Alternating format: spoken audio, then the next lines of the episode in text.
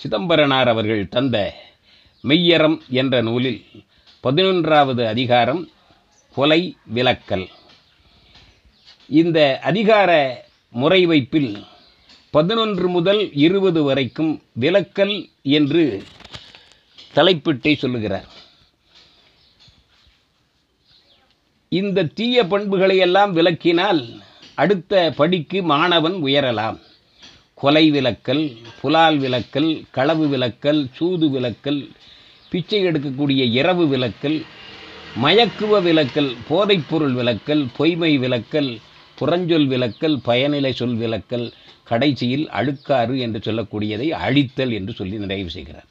இப்பொழுது பதினொன்றாம் அதிகாரத்தை பார்க்க இருக்கிறோம். இந்த விளக்கக்கூடியவையெல்லாம் உடம்பிற்கு நன்மை தரக்கூடியதனால் முதல்ல ஒரு ஆறை விளக்குகிறார் சொல்லிலே ஏற்படக்கூடிய குற்றங்களை மூன்றாக சொல்லுகிறார்.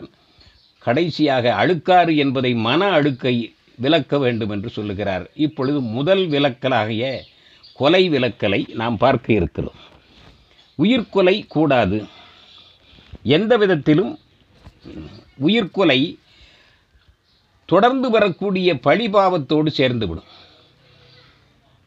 அந்த வதைப்பை நாம் பார்த்தோம் என்றால் சகிக்க முடியாத ஒரு வேதனை எதற்காக கொள்ளுகிறோம் தன்னை பாதுகாக்கவும் உணவிற்காகவும் வேட்டை மனப்பான்மையிலே கொள்ளுகிறோம் அப்படி கொலை செய்வது பலியிடுவது எல்லாமே தீமையானது என்பதை பத்து வரிகளில் தருகிறார்.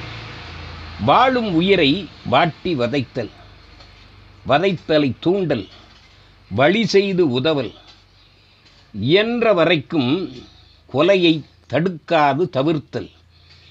இறக்கும் உயிரணு பார்த்து ரசிக்கும் இவற்றையெல்லாம் துடிக்கும் கொடுமைகள் என்று சொல்லுகிறார். இவற்றை அவர் பாட்டால் தந்ததை மீண்டும் பாட்டாலேயே நான் இந்த விளக்கத்தை தருகிறேன். இந்த உயிர்களை கொலை செய்வது ஐம்பெரும் பாதகத்தில் மிக மிக கொடுமை. தொடர்ந்திடும் பிறப்பிலும் தொலையா பாவம். பிறவிதோறும் நாம் செய்யக்கூடிய நன்மை தீமைகள் தொடர்ந்து வரும். அதிலும் கொலைப்பாவம் என்பது பழியாகவும் பாவமாகவும் தொடர்ந்து அடுத்தடுத்த பிறவிகளிலேயே பெரும் தண்டனைக்குரியதாக பாவமாக தொடர்கிறது.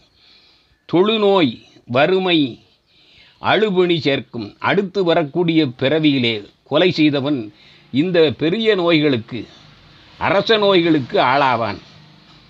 கண்ணீர் விட்டு கதறக்கூடிய நிலைக்கு வருகிறான். கொலை செய்வார்க்கு இறைவன் அருள் இல்லவே இல்லை என்று மறுக்கிறார். கொலை விலக்கினரை கூற்றமும் கைதொழும். கூற்றமும் கைதொழும் என்னும் பொழுது மண்ணுயிரெல்லாம் தொழும். கொல்லான் புலாலை மறுத்தானை கைகூப்பி எல்லா உயிரும் தொழுங்கிறார் எல்லா உயிர்களும் தொழுவதற்கு காரணம் எல்லா உயிர்களையும் தன்னுயிர் போல் நேசிக்கக்கூடிய ஒரு பரந்த மனப்பான்மை. காக்கை குருவி எங்கள் ஜாதி என்றானே. அதுபோல எல்லா உயிர்களையும் நேசிக்கக்கூடியவனை எல்லா உயிர்களும் வணங்கி போற்றுகின்றன.